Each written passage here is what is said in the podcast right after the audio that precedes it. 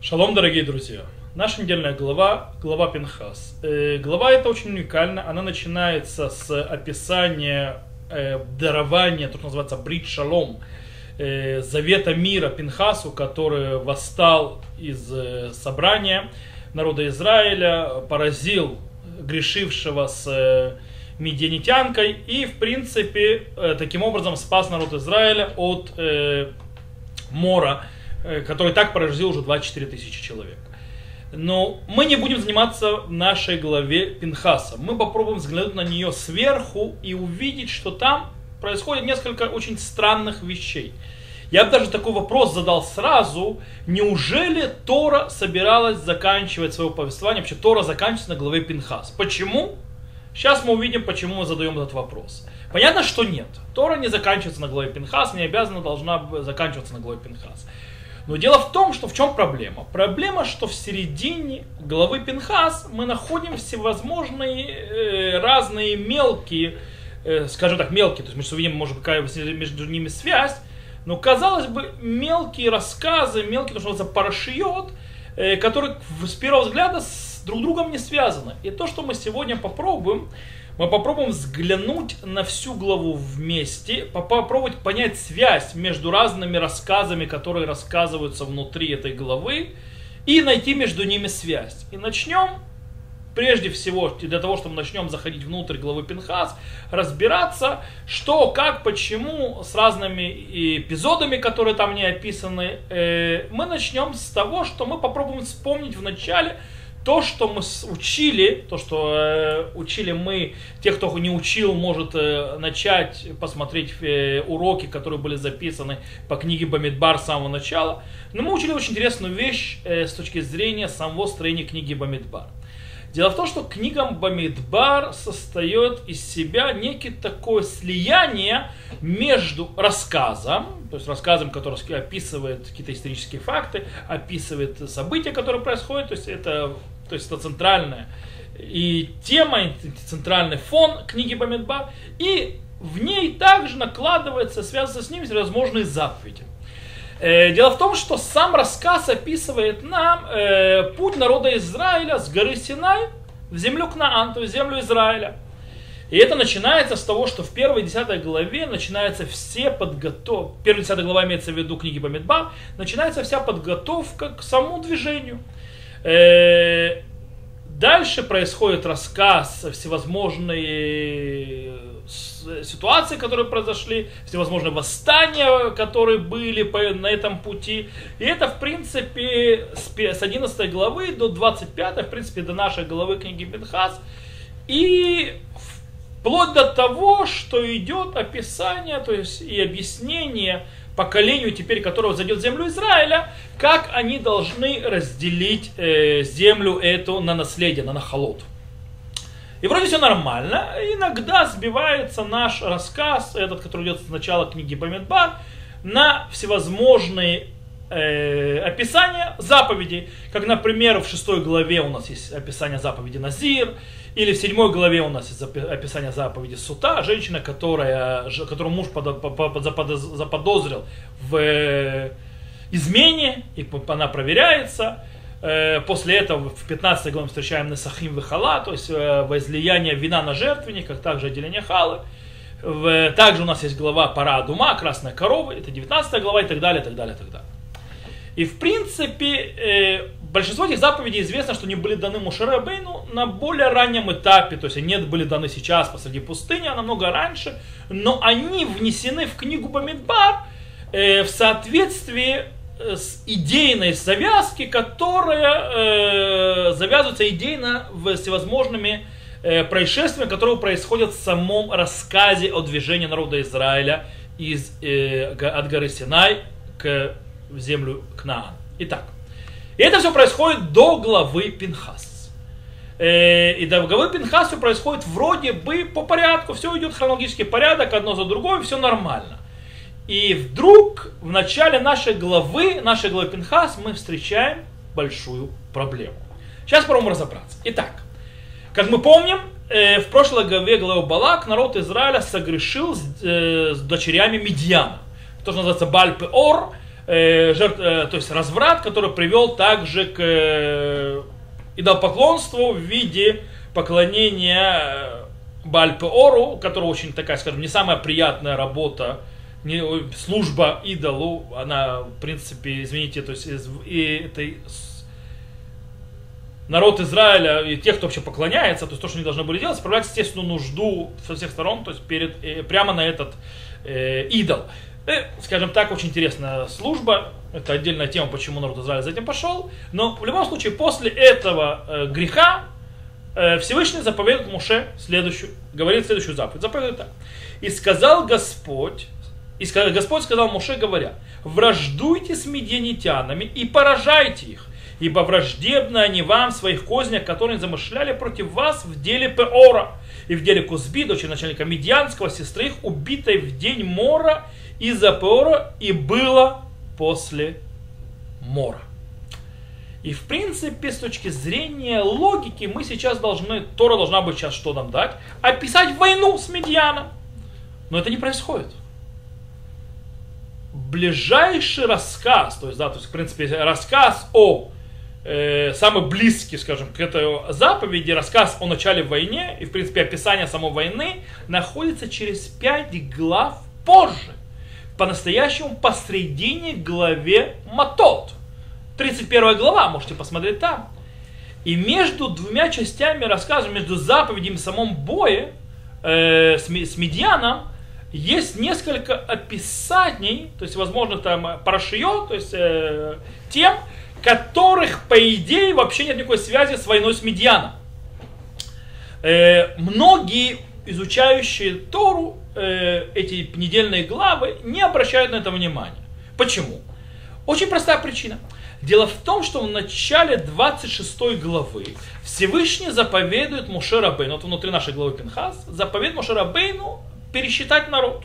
И многие думают, что для чего делается этот пересчет, для чего делается этот, скажем так, э, взвешивание снова, сколько есть народа, мужчина 20 лет и так далее, это из-за того, что это подготовка к войне с Медианом. То есть, в принципе, нам нужно подготовиться к войне Медианом, нужно знать, сколько у нас мужчин, которые хожи в армию Всевышнего и могут пойти сражаться. Но если мы серьезно заглянем в частности этого пересчета, то мы увидим, что нет вообще никакой связи между ним и войной с Медианом.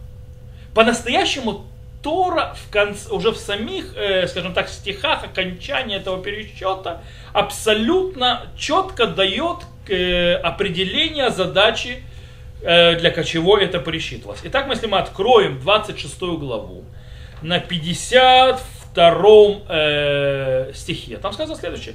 И Господь сказал Моше, им да будет разделена земля в наследие по числу имен. Многолюдному дай больше надел, а малолюдному дай меньше надел. Каждому по исчислениям у него да будет дан надел.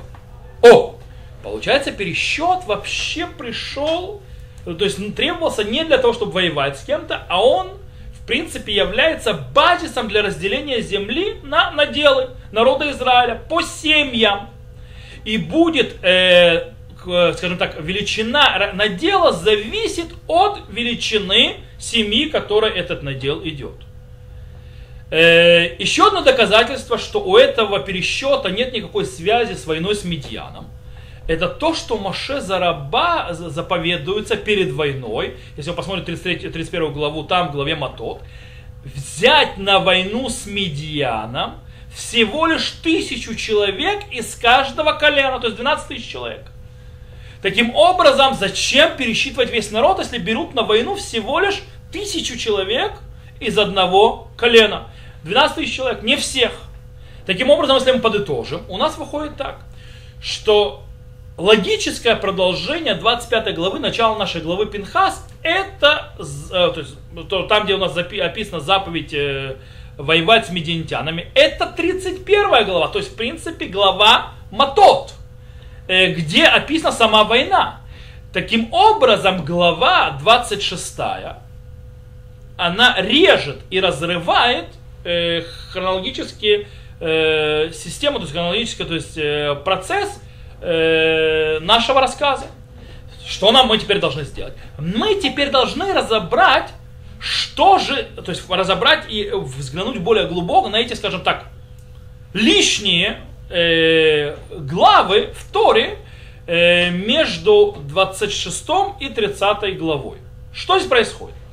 И мы находим в этих главах между 26 и 30 главой книги Бамидба 6 тем.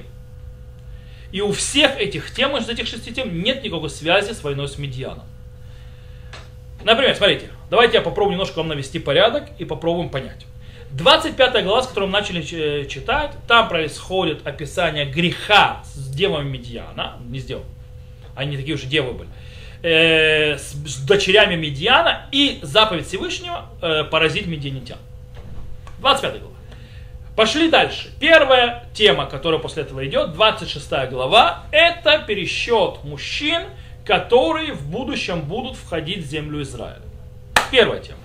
Тема вторая, 27 глава, с 1 по 11 стих, у нас есть рассказ про дочерей Цольфехада. Мы сейчас разберем это чуть позже, каждую из этих тем отдельно. Это пока я даю заголовки. 27 глава, с 12 по 14 стих, описывается последний день Мушарабейну. Поэтому я задал вопрос вначале. Неужели на этом должна была Тора закончиться? То есть э, последний день Мушарабейну описывается у нас здесь. 27 глава с 15 по 23 стих у нас есть описание передачи в э, лидерство народа от Мушарабейну к Йошуа Бенуну. После этого 25 тема, после 28-29 глава, в принципе, описание жертвоприношений, постоянно жертвоприношений и добавочных в особенные дни. Это пятая тема. Шестая тема, это 30 глава, и там идут законы обетов. Законы обетов. И после этого только в 31 главе появляется война с Медьяном. Мы понимаем, что шести этих э, тем, которым перечислились, нет никакой связи с войной с Медианом. Но несмотря на это, Тора записывает их именно посредине между заповедью о войне с Медианом и самой войне с Медианом. Скажем так, э, мы должны понять для начала, для начала, для того, чтобы понять, что здесь происходит, где, скажем так, более естественное место для всех этих э, тем, шести тем, которые мы обозначили. Итак, начнем с первой темы. Мифкада на халот. Перечисление, то есть снова пересчет мужчин, народа, для того, чтобы э, распределить их по наделам. Итак, как мы сказали, в будущем Тора будет, э, то есть в будущем э, земля, не Тора, земля Израиля будет разделена по наделам именно исходя из этого перечисления. Когда мы, как мы сказали, еще раз повторим, э, им да будет разделена земля, наследие по числу имен многолюдному дай надел, а, а малолюдному дай больше надел, а малолюдному дай меньше надел. Каждого по счислению у него да будет дан надел. И если мы, в принципе, эти стихи сразу же выкидывают над в главу Масэй, э, в, глаз, в главе Масэй, в конце книги Бамидбар, это 33 глава, мы находим почти слово в слово то же самое. И там идет следующее, сказано 50 стих. И Господь сказал Муше в степях Мавитянских у Ярдена против Ерехо, говоря, Говори с нам, Израиля, скажи им, когда перейдет через Ярден, землю Кнанейскую, то прогоните от всех жителей той земли, уничтожьте все изображения идолов и так далее, и так далее, и так далее. И овладеете землей и поселитесь на ней, ибо вам даю я землю эту, чтобы владеть и ею и наследуйте землю эту по жребию по семействам вашим. Многочисленному дайте больше надел, а малочисленному меньше надел. Где кому выпадет жребий, то и достанется ему по, коленов, по коленам отцов ваших возьмите себе надел. Почти одинаковые стихи, то есть я, правда, намного больше, то есть есть вступление и так далее, но центральный мотив э, по поводу большему семье больше надел, меньше семье меньше надел – это почти возвращается одно и то же. Более того, э, в главе Масэй в будущем появляются еще некоторые аспекты, которые связаны за э, захватом земли, то есть называется с э, тем, что народ будет покоря, покорять землю. Во-первых, там идет описание э, пределов земли, ее границ. Также там идет описание в главе Масей э, имена глав колен, которые будут э, э, покорять землю и наследовать ее. Также описываются города левитов и города Миклата, то есть Эр Миклат это те города, в которые сбежит, может убежать и спрятаться убийца, человек, который убил случайно человека, пока не умрет первосвященник. То есть это тоже там описывается. В принципе, очень сильно подзавязано к вопросу разделения на наделы земли Израиля. Таким образом, получается, что описание перечис... Перечис... перечисления снова народа Израиля, которое описано в нашей главе, оно относится к главе Масей, не к нашей главе Пенхас. Это первая тема. То есть это более, то есть место э, перечисления народа, оно более естественно в главе Масей. Вторая тема Бнот Салфахад. Э, дочери Салфахад. Напоминаю, тот, кто еще не прочитал главу, э, речь идет о дочерях Салфахада, который погиб, э, который погиб, и они боятся, что из-за того, что нет отца, то есть э, и они только дочери, нет мужчины, который у нас получит наследие, то как бы надел их отца уй, ну, потеряется, то есть он не будет его. И они просят решения у Мушарабейну и так далее. В любом случае. Также эта тема, она должна была быть, по идее, прямым продолжением э, опис, то есть, э, пересчетом народа для того, чтобы дать им наделы земли. Окей, это прямое. То есть, как бы, вот разделение, вот жребий и здесь. Таким образом, снова у этой темы нет никакой связи с войной с Медианой. И она должна быть снова в главе Масэй, там идет описание э, всего связанного с разделением э, земли Израиля на колено и как ее распределять между всеми коленами и что с ней делать и так далее. Э, и кто должен будет завоевывать. Ну, короче, все, что связано с нахолот и завоеванием земли. Теперь, третья тема. Последний день Мушарабы. Йомо Харон Шель Моше. Всевышний заповедует Моше подняться на гору, увидеть гору Кнаан, э, о, гору Кнаан, прошу прощения, землю Кнаан, ту землю, в которую он не придет. Э, он ее увидит перед своей смертью. Понятно, что эта глава, эта тема должна была описана быть в конце Торы.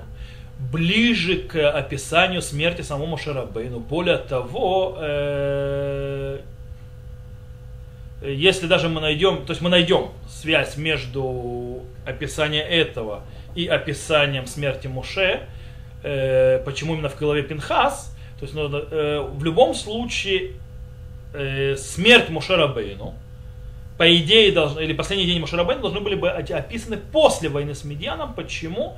Потому что мы находим, что уже в, э, Всевышний э, перед тем, как начать то есть, войну с Медианом, он говорит Мушарабейну, вы добавили Мушар Мушалимор, накем, некмад, бне Исраэль, мейта медианим, ахар тосеф эль амеха.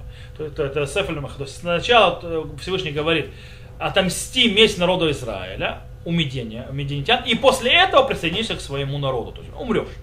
То есть, в принципе, это не место. Место должно быть или в конце Тора, или хотя бы после войны с Медианом. Следующая, четвертая тема – передача лидерства Йошуа. Э, в принципе, эта тема, это нормальная, естественная реакция Мушера Бейну на то, что ему нужно умирать. И раз ему нужно умирать, нужно назначить нового лидера.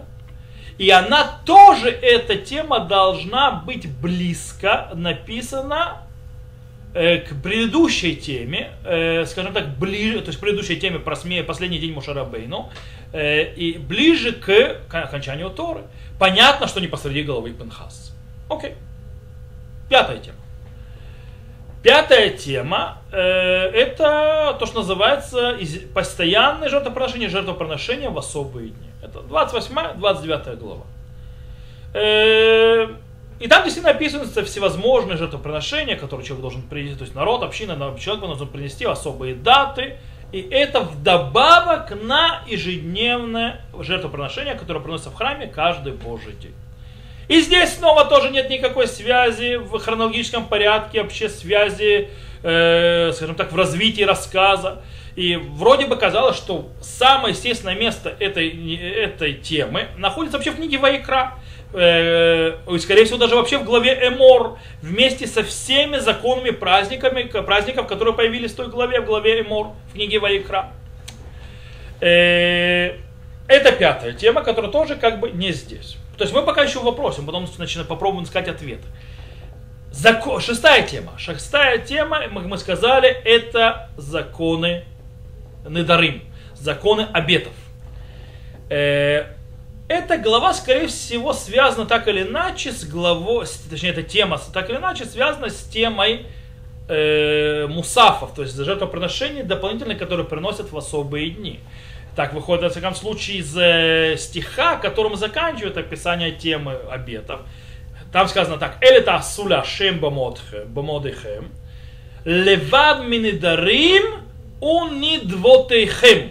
О, это сделаете всемушнему ваши особые даты, не счит, э, кроме, то есть это имеется в виду эти жертвоприношения, которые мусафим, кроме ваших обетов и ваших добровольных жертв, которые вы дали от себя.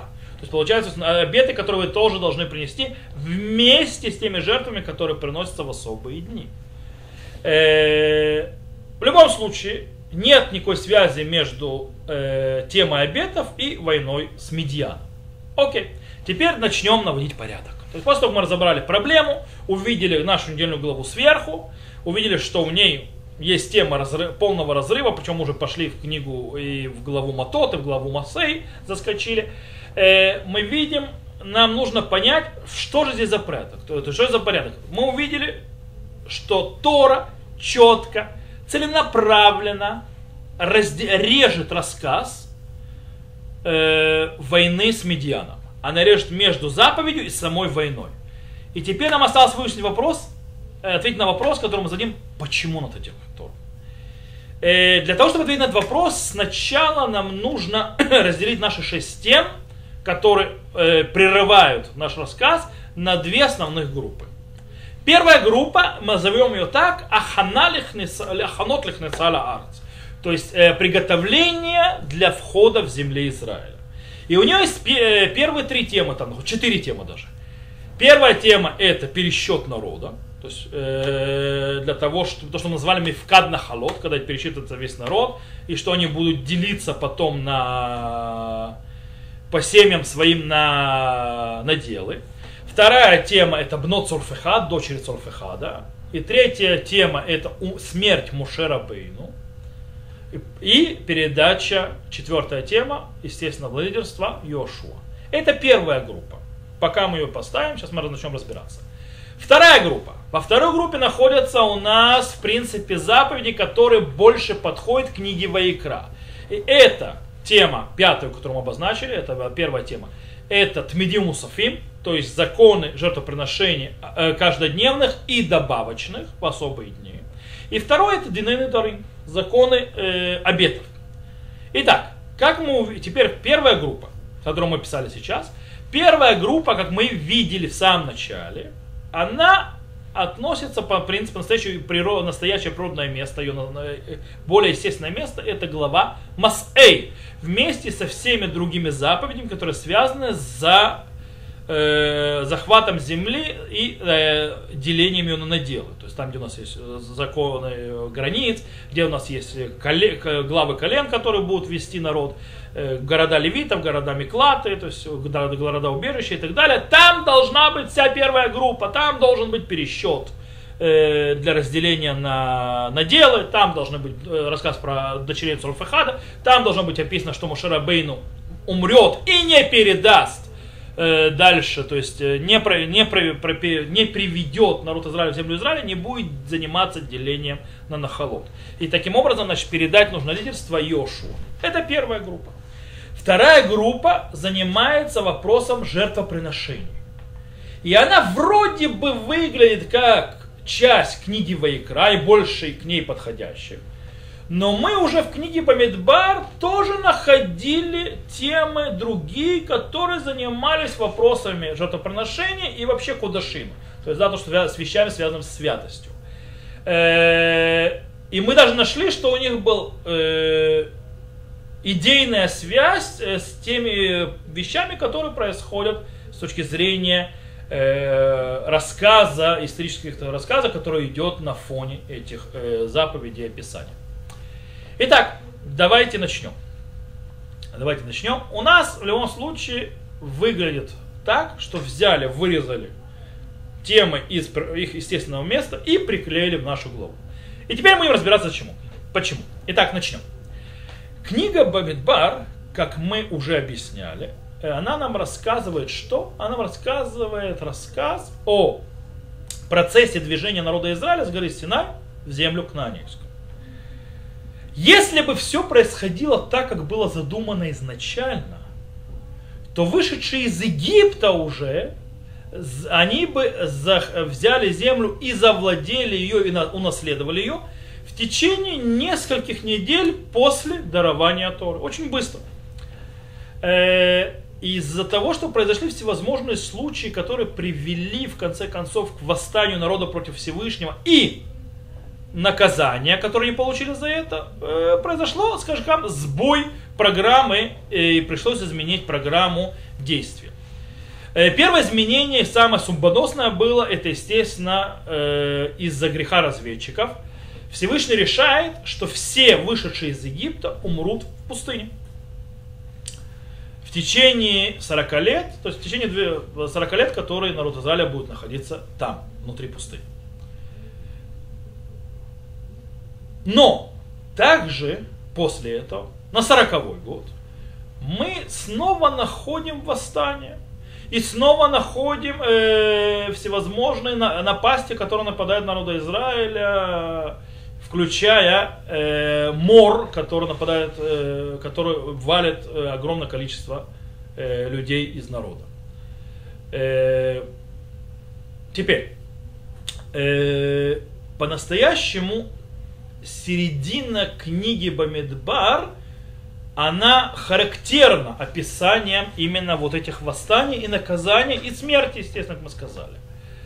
Но дело в том, что Мор, который ударил по народу Израиля после греха э, с дочерями Медиана, тоже является, скажем так, поворотной точкой во всем рассказе из-за того, что, внимание, это, была, это был последний мор. Это была последняя эпидемия.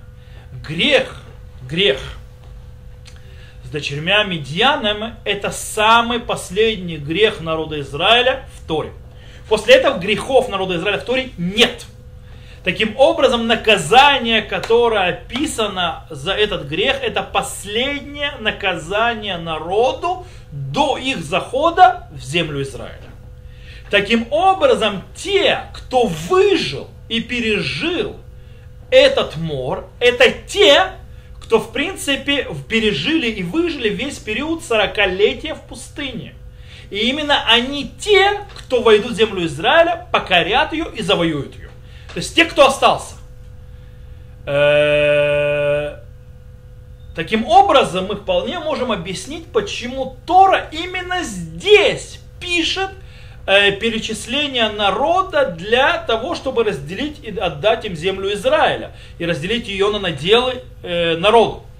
Э, для чего это делается? Для того, делается для того, чтобы подчеркнуть и обратить внимание, что трагические события книги Памидба закончились. И с этого момента и дальше дорога лежит прямая к входу в землю Израиля и ее, ее покорению. И это мы можем, то, что мы сейчас сказали, э, наш комментарий вполне доказывается окончанием, окончательными стихами, которыми заканчивается мифкад описания э, на холод, то есть описание раздачи на, на, на делы. И это в конце 26 главы, 63 стих, это исчисление Моше, исчисленные Моше и Лазаром священники, священникам, которые исчисляли сынов Израиля в степях Моавитских у Ярдена Ерихонского, а среди них не было ни одного человека из исчисленных Моше и Аароном священником, которые отчисляли снов Израиля в пустыне Синайской. То есть из тех, кто, кого считали тогда возле горы Синай, не осталось ни одного человека. И Господь сказал, о них умрут они в пустыне, осталось из них ни одного, кроме Калева, сына Ифуне и Ошуа, сына Нуна. То есть, в принципе, эти стихи нам доказывают то, что мы сказали. Это стихи доказывают того, что те, кто сейчас стоят здесь, те, кого сейчас пересчитали, после последнего наказания за грех с дочерями Медиана, это те, кто войдет в землю Израиля. И дело в том, что эту же точку доказывает э, речь, вступительная речь Мушера Бейну э, в книге Дворим.